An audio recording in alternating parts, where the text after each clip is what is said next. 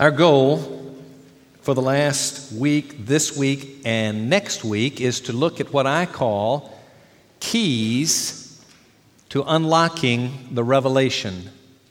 The revelation, we call it of John, it's the revelation of Christ. It is a wonderful story given for the comfort of his church. Last week we began with the first eight of the keys, seven to begin with seven keys that are somewhat simple, straightforward, very important.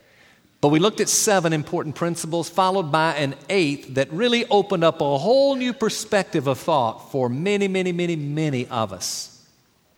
The eighth key actually allowed us to begin to contrast a very modern and Western perspective of how to interpret the book of Revelation, as I would describe it, and what I call a more historical and biblical perspective. Godly, evangelical people differ on these issues. But if you listen to the tape from last week, you would know that there is some reality to the fact that this truly is modern. This first chart, and you have your charts in your notes, you can look at that to follow. But this top chart really was first believed to have been given from God by its originator in the mid 1800s as a rediscovered truth since the beginning of the church. And all the history of the church has believed this lower chart until that time. Now, as I say that, let me explain that there are variations of both of these. And I'm going to be somewhat simplistic on purpose because I don't want to get it too confusing. But let me walk through these two again just so if you come in for the first time, you've got the big picture. Here's the way it looks.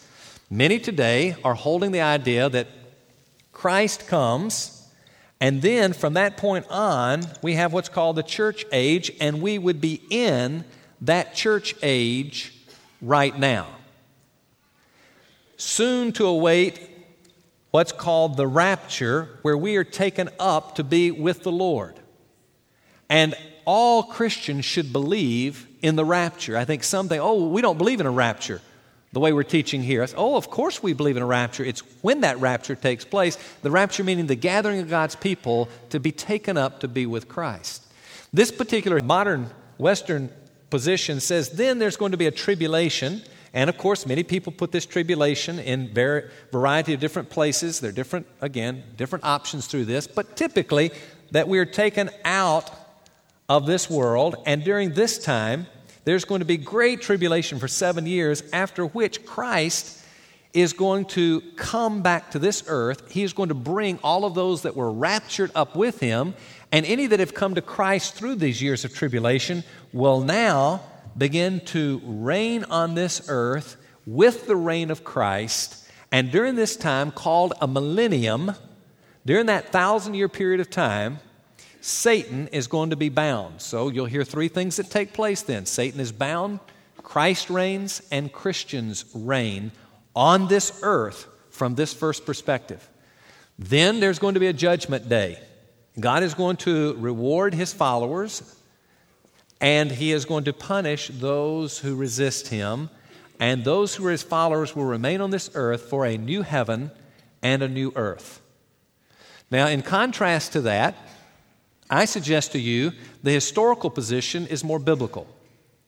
This particular position, and again, there are variations on this, believe it or not, but Christ comes, and at that moment starts the church age, and it goes all the way until a time when the rapture, the second coming, and the judgment simultaneously take place. These three events, the same place. And during this church age down here, we have tribulation, and it's the time in the Bible called the millennium. So, two totally different views of looking at it. What you have to do is study, determine what you think to be most biblical. Now, we said last week that as we examine this first approach, that we put up a scripture here uh, that everyone agrees refers to the rapture. We put up one that talked about the second coming. We talked about one that obviously refers to the judgment day. And we found that in each of those texts, and those texts are in your notes there in your chart, the top chart, in each of those texts, you find that Interestingly, there is a gathering of God's people, and there is a trumpet that sounds. It raises the question is it one and same trumpet, or are they three different trumpets? This perspective here says three different trumpets. This one here says no, it's the same trumpet that's being described three different times. What we found to be intriguing is when we went to 1 Corinthians 15, which we all say, okay, this passage is talking about the rapture, and we found out that it too has a trumpet and a gathering. But the intriguing thing was the trumpet here in this text, referring to the rapture, is called what trumpet? The last trumpet. Which raises the question how can it be the last trumpet if it's here in the first of three trumpets? And which is only one of many biblical reasonings that we offered last week to suggest that the rapture, second coming, and judgment are in the future to come as one simultaneous trumpet and gathering. It's just a matter of perspective. If you're looking from the perspective of the Christian, the Christian is raptured during that time. If you look at the perspective of what's happening with Christ, it's his second coming. If you want to look at the perspective of what's happening to non believers at that time, it's the judgment day, same trumpet. Now we are going to be looking at a ninth key that is very important.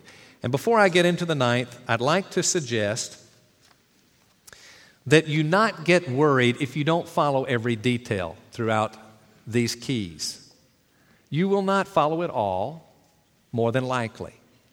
I did a little exploration last week after my messages. I was concerned. I wondered, you know, did people follow? Did they not? And so I went to a very select choice people that I thought I would use to help me decide whether it was connecting or not. And those particular people I picked were some of the slowest people that I know.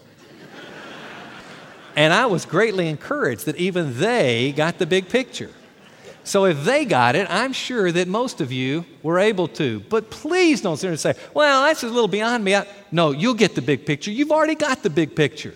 The big picture is simply this Are there three different events called the rapture, the second coming, and the judgment day? Or is there one event that is inclusive of all three. Everybody understands it's this or it's that.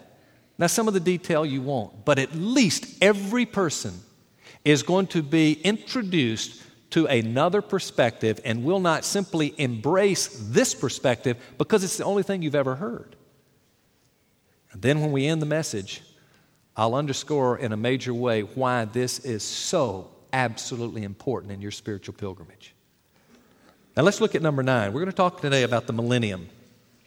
The millennium is to be understood as the period of time between the resurrection, ascension, and seating of Christ and the return of Christ at the end of the world. All that's saying is we believe this to be the millennium from the cross all the way to the judgment in your lower chart.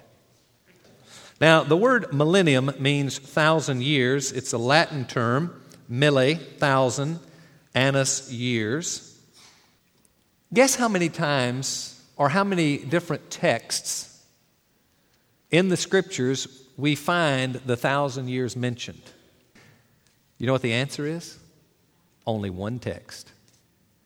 If you and I want to know what the Bible teaches takes place during the millennium, we have to find everything we will learn from the one text where it's mentioned. And so I invite you to turn with me to Revelation chapter 20, and we'll look at verses 1 through 6. I've already mentioned the three things that should be included in the millennium that is, Satan being bound, Christ reigning, and Christians reigning with him.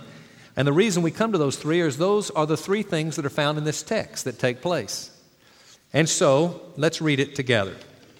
Verses 1 through 3 describe about Satan being bound. I saw an angel coming down from heaven having the key of the abyss and a great chain in his hand. Now, I'm going to pause here. Some of you don't have any problem writing in your Bibles. Let me encourage, if you do not, to maybe circle the words key and great chain. At least chain. They will be important to us. Verse 2 And they laid hold of the dragon. Kids, You tell me, who do you think the dragon is? Satan. The dragon is Satan, and we don't have any question about that because you go a little further and it says, The serpent of old, who is the devil and Satan, and bound him for a thousand years. Circle the word bound him. And of course, there's your term thousand years. It's the first of three times we will see thousand years in this text. Verse 3 and threw him into the abyss and shut it and sealed it over him and then these are very key words so that. You may circle the words so that. He should not deceive the nations any longer. Let me encourage you, underscore the words, he should not deceive the nations any longer. That is, until the thousand years were completed. After these things, he must be released for a short time. Then it goes on to say, And I saw thrones. Circle the word thrones. And they sat upon them, and judgment was given to them. And I saw the souls, and circle the word souls. The souls of those who had been beheaded because of the testimony of Jesus, because of the Word of God, and those who had not worshiped the beast or his image, and had not received the mark upon their forehead and upon their hand. And they came to life and reigned with Christ for a thousand years. Now, that reigned with Christ assumes that Christ is reigning and that we are reigning with him, or that Christians are reigning with him. The rest of the dead did not come to life until the thousand years were completed. This is the first resurrection. Blessed and holy is the one who has a part in the first resurrection. And circle the word first resurrection. Over these, the second death has no power, but they will be priests of God and of Christ and will reign with him. And there it is again for a thousand years. Reign with him. Now, two questions have to be answered from this text. One is what is meant by these, by these statements? Satan is bound, Christ is reigning, and Christians are reigning. What do we mean by those things? The second question where did these things take place? If Satan is bound, if Christ is reigning, if Christians are reigning, is it up here in the first chart during what's called the millennium? Or is it down here in this second chart in the area called the millennium? Where are these things taking place? Well, let's examine all three. Majority of time will be given to this one called Satan is bound. Verses 1 through 3, we come to the end of verse 2, and it says, And bound him for a thousand years, threw him into the abyss and shut it and sealed it over him. Remember, I said circle the word so that? That's a hina clause in the Greek, and it tells us the reason why something happens. So that he should not deceive the nations any longer. It is the only thing that we read in the text that describes the binding of Satan he is bound from one thing only, and that is deceiving all the nations. Now, the word nations is the word ethne in the Greek language. We get ethnic from it. It can rightly be translated nations, but it can also be translated Gentiles. So here we're reading now, wait, he is bound. He was free at one point. Now he is now he is bound from deceiving all the Gentiles or the other nations besides Israel, Gentiles. Meaning that, oh, there's been a time. Now, if we're up here in the first chart, where would that be? Where he is bound? Where does that stop that he's bound? Or begin that he's bound? Or if we're down here, what I'm going to suggest is that binding is taking place right here at the time of the cross that that's when the binding takes place. We know this much. Prior to the cross, all the nations were deceived.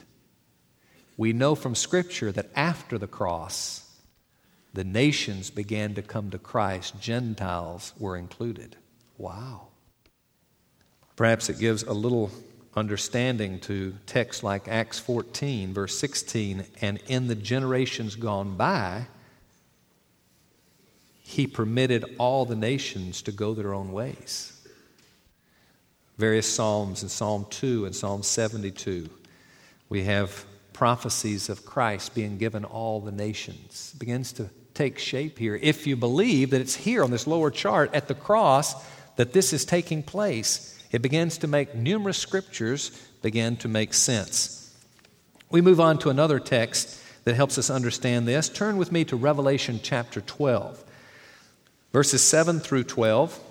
Revelation 12. If you were with us last week, you would remember that key number three says that the story of Revelation is told from the cross to the very end of, of the uh, new heaven or time of the new heaven and new earth seven different times. And that one of the beauties of that is you can stack those on top of each other and look at multiple texts that are describing the very same event, and it's called cross referencing, and it helps us to gain understanding about the one text that we may not quite understand until we put the others with it.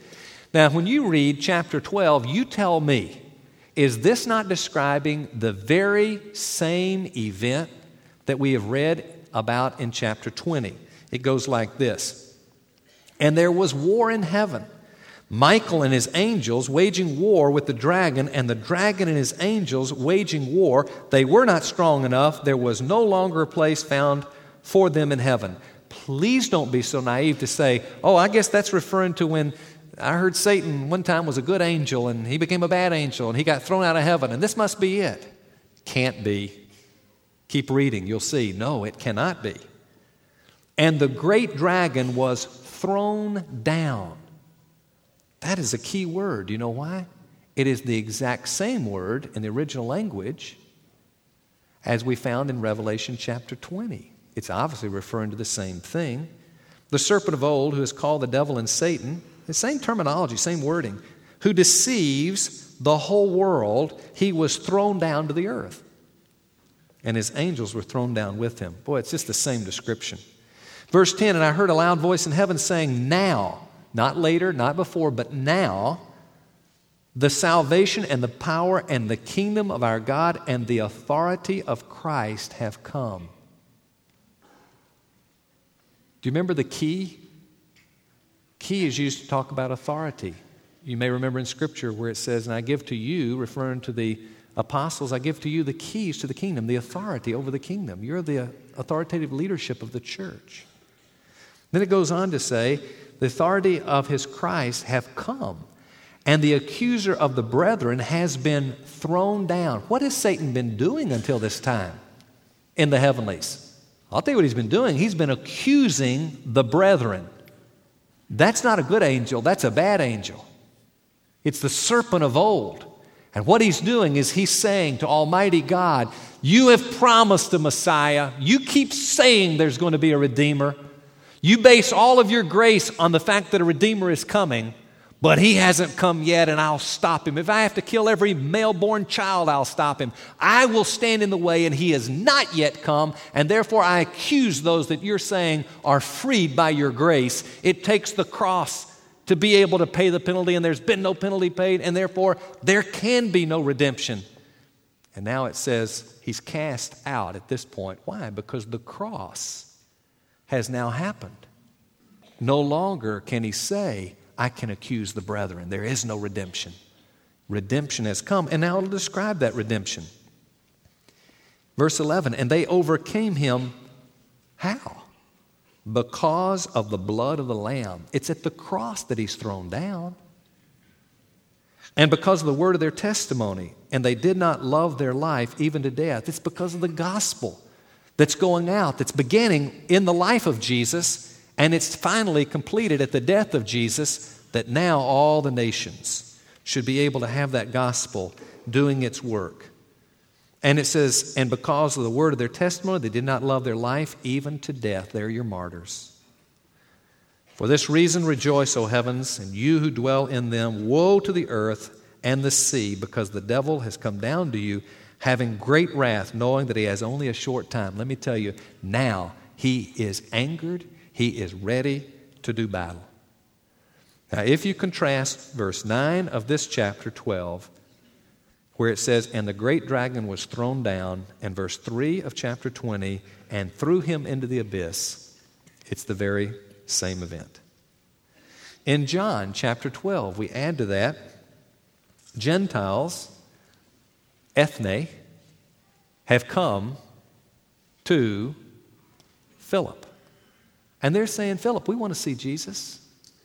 A sense of saying, maybe we could follow him. What about us? Philip goes to Jesus and says, What about them? Listen to the response of Jesus. Now, there's your word. Now, judgment is upon the world, this world. Now, the ruler of this world shall be, what's the word? Cast out. And if I be lifted up from the earth, will draw all men to myself. Having to do with the gospel now, going out, drawing all men to myself.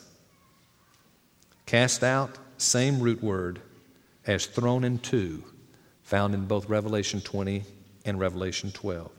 Then there's another text in Luke chapter 10, 17 and 18. This is when 70 disciples of Jesus were going out and they were proclaiming the gospel. And something's beginning to happen. This is immediately before the death of Jesus, not long before. And 70 returned with joy, saying, Lord, even the demons are subject to your name. And he said to them, Yep, I was watching Satan fall from heaven like lightning. Falling from heaven. Now, one last text on this issue of Satan being bound, and that is in Matthew chapter 12, beginning in verse 24 through 29. Matthew chapter 12. This is a time where Jesus has cast out a demon, and the scribes and the Pharisees were critical and saying he's doing it by the power of Satan. It's Beelzebul. That's how it's happening. He's not of God. And so, verse 24, but when the Pharisees heard it, they said, This man cast out demons only by Beelzebul, the ruler of the demons. And knowing their thoughts, he said to them, Now, here's what this is kind of interesting to me. What he's doing is saying, You guys are so illogical, it's ridiculous. You think that I am casting out Satan by the power of Satan, and you think that makes sense? So he says it like this Knowing their thoughts, he said to them, Any kingdom divided against itself is laid waste, and any city or house divided against itself will not stand. And if Satan cast out Satan, he's divided himself against himself. How then shall his kingdom stand? And if by Beelzebul I cast out demons, by whom do your sons cast them out? Consequently, they shall be your judges. But if I cast out demons by the Spirit of God, then the kingdom of God has come upon you. Ooh, kingdom means reign, the reign of God. And then it says, Or how can anyone enter the strong man's house and carry off his property unless he first, what's the next word? Binds. Binds the strong man. Who's the strong man? Satan the same word bind that we see in Revelation. Then he will plunder his house. In other words, Satan is bound by the work of God's Spirit working through the gospel. Even before the crucifixion, the binding is beginning, the gospel is beginning to go out. Christianity will soon spread throughout southern Europe, and then it's going to go to the entire continents. The chain that binds Satan? It's the gospel. I'm intrigued by the stories that come from other cultures where the gospel has just entered. You hear all these amazing demonic stories of all these things that are happening and all these wild casting out. And do you know what naively so many Christians here? They say, oh, that's what we need to see happen here. We'll just believe and we'll trust and we'll pray, the same things we should see happen here. And we try to see these castings out in all this same way as if it will happen the same. Do I believe those things are happening? Absolutely. But what we fail to understand is the very truth of these texts that here's a place where the chain has never been, the gospel has never been there. And here the evil one free to have his reign and so forth. And then here comes the gospel, and there is a massive war. There's a massive war for dominance, but the chain binds.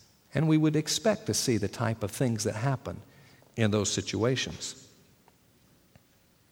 Maybe to think of it this way at the cross, the war was won, but much like in World War II, June 6, 1944, We won the war, but the year that followed, untold numbers of casualties. The cleanup was still in operation. Many people died. Has Satan been defeated? Absolutely. Now he's on this earth, he's defeated, but he is, he is in a state of mind. He's delirious. And he's doing everything he can. Is he free to roam about and devour whomever he wishes as he tries? Well, he's certainly under the domain of God. And not just anybody wishes, but is he free roaring about seeking whom he can devour? Absolutely. Can he blind the eyes of the unbelieving? He still can, under the authority of God, though. But he is free. He is reigning in so many ways. The only thing it says that he is not permitted to do is to no longer deceive the nations. And so his reign is a defeated reign. He's no longer in the same position he was. He's been cast down from the heavenlies. But he's on this earth even working until, until this day. Another way, maybe to put it, is he cannot destroy the church as a mighty missionary organization heralding the gospel to all the nations. In other words, the gates of Hades shall not prevail against him. So we come to Satan being bound. The question that you and I have to answer is it here in this top chart, the millennium, that he's bound? And therefore, we're over here saying, boy, he's not bound yet. We're not bound, but we got to live with it. But one day's coming, and we'll get out of this tribulation, lost world will go through it, and then he'll be bound. Or can we say, no, he is bound right now as we speak? That's the issue. Now we look at number two Christ reigning for a thousand years. Most of us have been taught that that reign is a earthly reign, The first top chart, that's what we've heard. Nothing in Revelation 20, or anywhere else for that matter, says that the reign is on earth. It is assumed by many, and then Scripture's read into that, assuming that it is the case. My question is where does it say in Scripture that it is an earthly reign? I don't think we find it. In fact, verse 4 of chapter 20 says, And I saw the thrones. You remember Easter? We talked about the thrones, the 24 thrones, representing all the Christians who are in heaven. Thrones in the scripture are in the heavens. They're not on earth. Nowhere do we see other texts where the thrones would be on earth. And then, particularly, you come to the word souls in verse 4. And I saw the souls of those who had been beheaded. Souls the term souls is never used elsewhere in Scripture of an embodied individual. It's always the individual outside the body, and that's in the heavenlies. That's in the heavenlies. Chapter 6 of Revelation, we won't turn there. It gives the same description of these martyrs that follow. You know it's talking about the same thing, and those martyrs are in heaven. Why would we not believe that this is referring to a time that would be in heaven. It even gives understanding to passages like Matthew 28 18, where Jesus said, All authority has been given. It's already given. Given to him in heaven and on earth. All authority means that he is reigning fully. It's not now a partial reign and in the future a great perfect reign to come. No, he is reigning now in the heavenlies. It also gives understanding to Stephen as he's being stoned in Acts 7 and he sees the Son standing at the right hand of God. Or in Acts 2, Peter's great sermon in 29 through 32, he identifies the resurrection of Christ as the time that Jesus would be seated on God's throne. Well, when he's seated there, he is ruling, and that means he is reigning. And so we now have the question what would lead us to think that this period in the top chart, called the millennium, should be an earthly reign. Why will we not assume from Scripture that it's now ongoing and it is a heavenly reign? Leads us to the third question, and that is Christians reigning for a thousand years. That comes from our text, 4 through 6. You come down to verse uh, 4 at the end, and they came to life and reigned with Christ for a thousand years. It's just described the martyrs and all of the Christians. And then it says, and they came to life and reigned with Christ for a thousand years. I'm going to suggest that verse 5 is a parenthetical expression. It's as if he's saying, and they came to life and reigned with Christ for a thousand years. And oh, by the way, The rest of the dead, non Christians, they don't come to life till a thousand years are completed because that's when they're judged here at the end of our bottom chart. And it goes on to say, This is the first resurrection, not referring to the dead, but those that have come to life, reigning with Christ. And it continues on to say that first resurrection, blessed and holy, is the one who has a part in the first resurrection. Now, the question is, what is the first resurrection? There are some people who interpret that to mean the, uh, uh, the time when the soul goes to heaven. Maybe. Others, it's a time when a person becomes a believer. Maybe. I think it is far better to assume that the first resurrection is referring to the first resurrection. It's the resurrection of Jesus. That's the first resurrection. And to support that, the word resurrection in the scripture is always used of a physical bodily resurrection. Now, see if this doesn't give some meaning to Ephesians 2 when we come to verses 4 through 6, but God, being rich in his mercy, because of the great love with which he loved us, even when we were dead in our transgressions, made us alive together with Christ. And verse 6, and raised us up with him. That's participating in the first resurrection. And what did he do? He seated us with him in the heavenly places in Christ. Folks, the question are we right now in this top chart in the church age? Are we seated with Christ? Or do we have to wait till here when we're seated with Christ? Or do we believe that our full seating is right here, already going on where we are today? That's good news if we are. And I believe that's what the Bible would teach. Romans 5:17 says, "And we will reign through the one Jesus Christ." And it refers to now, not later. Leaves us with the question, why do we come to the idea that this must be an earthly reign? I don't know where it's gained, where it's understood to be. I can see that if somebody had this and assumed it would be, then maybe you could take this scripture and apply it there, but I don't think you take it from scripture, as best I can tell. Now, as we bring this to conclusion, there are two questions that remain to be answered, and they're important ones. One is how can, we, how can it be that this is the thousand year reign when it's already 2,000 years since the death of Christ. We've already blown it by a thousand years. How can that be? Well, I think the answer is that the thousand years is not to be taken literally. And we talked about taking Scripture literally versus figuratively last week. We gave the principle and understanding of that in one of our keys.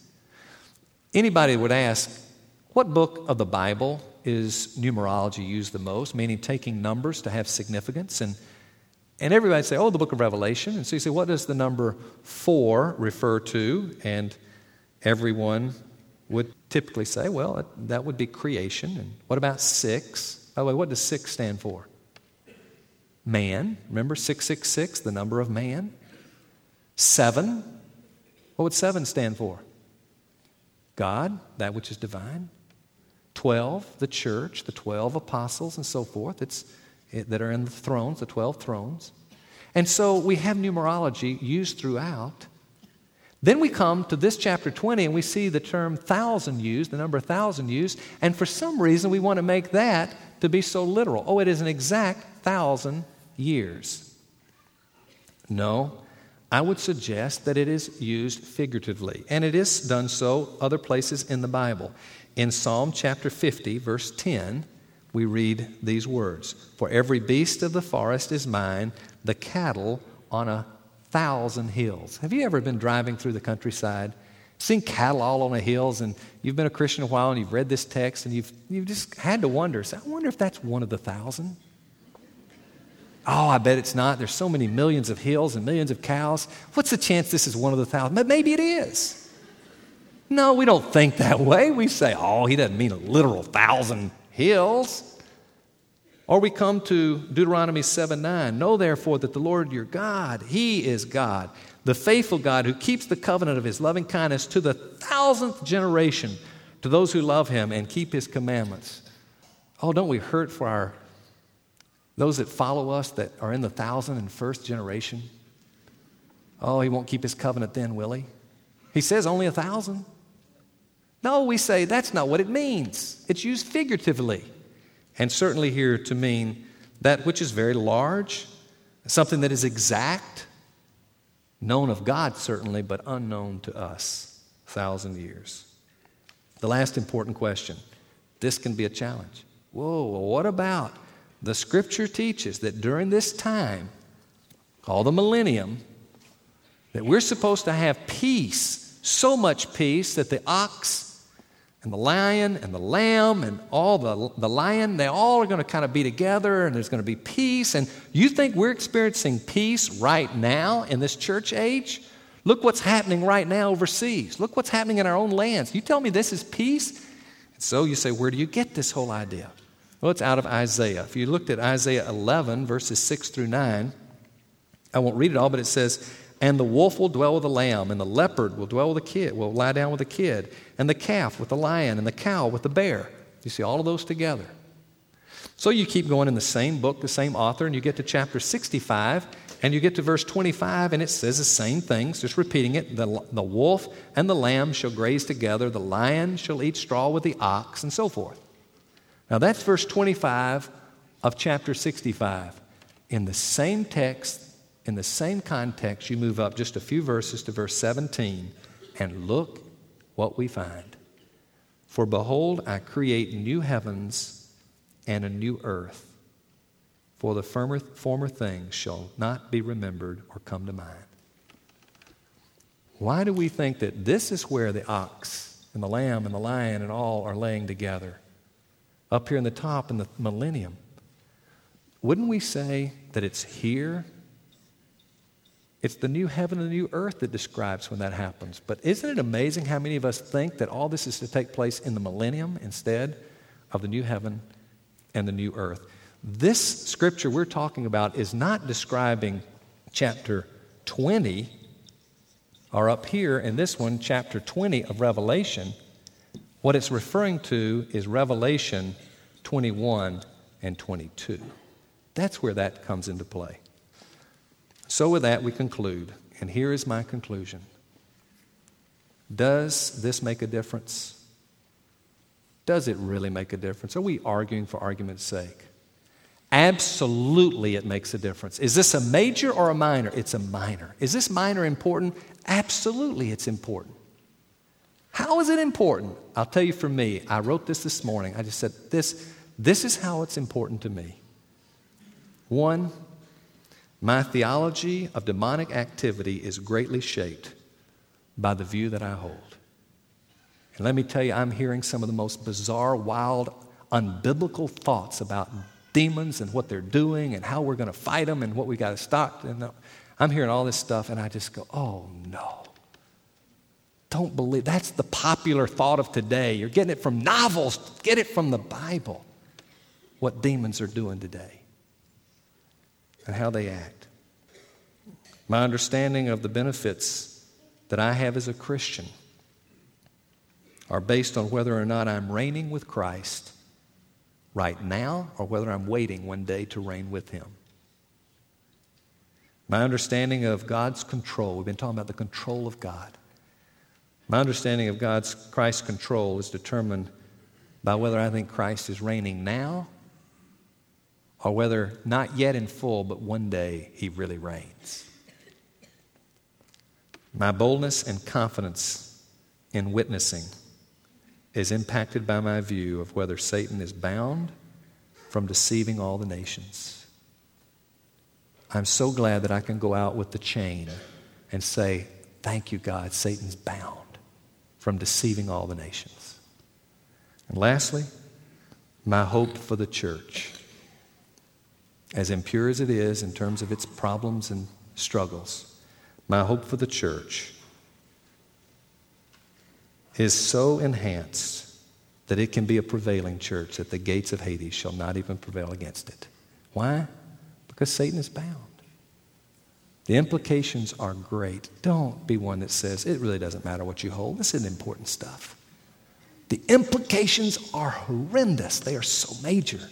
We need to know the truth, and the truth sets us free. Next week, we'll look at the tribulation and we'll look at the Antichrist. Would you read the book of Revelation this week? Just start reading it. See what you're seeing. And then the following week, after next week, we'll get into chapter 6 and 7. Let's pray together. Our Father in heaven, we thank you for truth that sets us free. We pray that we would be more noble than the Bereans, as we read in Scripture, who studied for themselves to find out. They didn't believe because a particular pastor believed something or even a particular book said something, but because they found it to be in your Word. Lord, I pray for the many of us here that are not clutching on to views of the Bible because we so much see them in the scriptures, but because we have so much emotionally at stake. We've taught these things, we've believed them, and we want to keep believing them. Lord, we know how some of these thoughts of the more modern approach uh, are very hopeful thoughts that we wouldn't go through the tribulation and so forth. But God, we know we're going through struggles. We know the pains in this world. God, what we really want to know is that we are reigning with you. We want to know that you're reigning, and we want to know that the evil one is truly bound from deceiving the nations. Father, may that so impact us that our theology of life would be so shaped that we would live as if we're reigning. We would honor you knowing you're reigning. And we take that chain of the gospel, move out into the world in such a bold, bold manner because we know the evil one can no longer deceive all the nations. Thank you for the gospel. And Lord, we say it, even though in brief, the gospel that we give you our unrighteousness. Christ, your Son, pays for on the cross. We are imputed with his righteousness and we're made right with you. Would you draw any to yourself? That would now say, God, you're so big.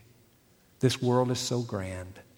I want to be a part of your family, your church that prevails. Thank you for hearing us now. We pray in Christ's name. Amen.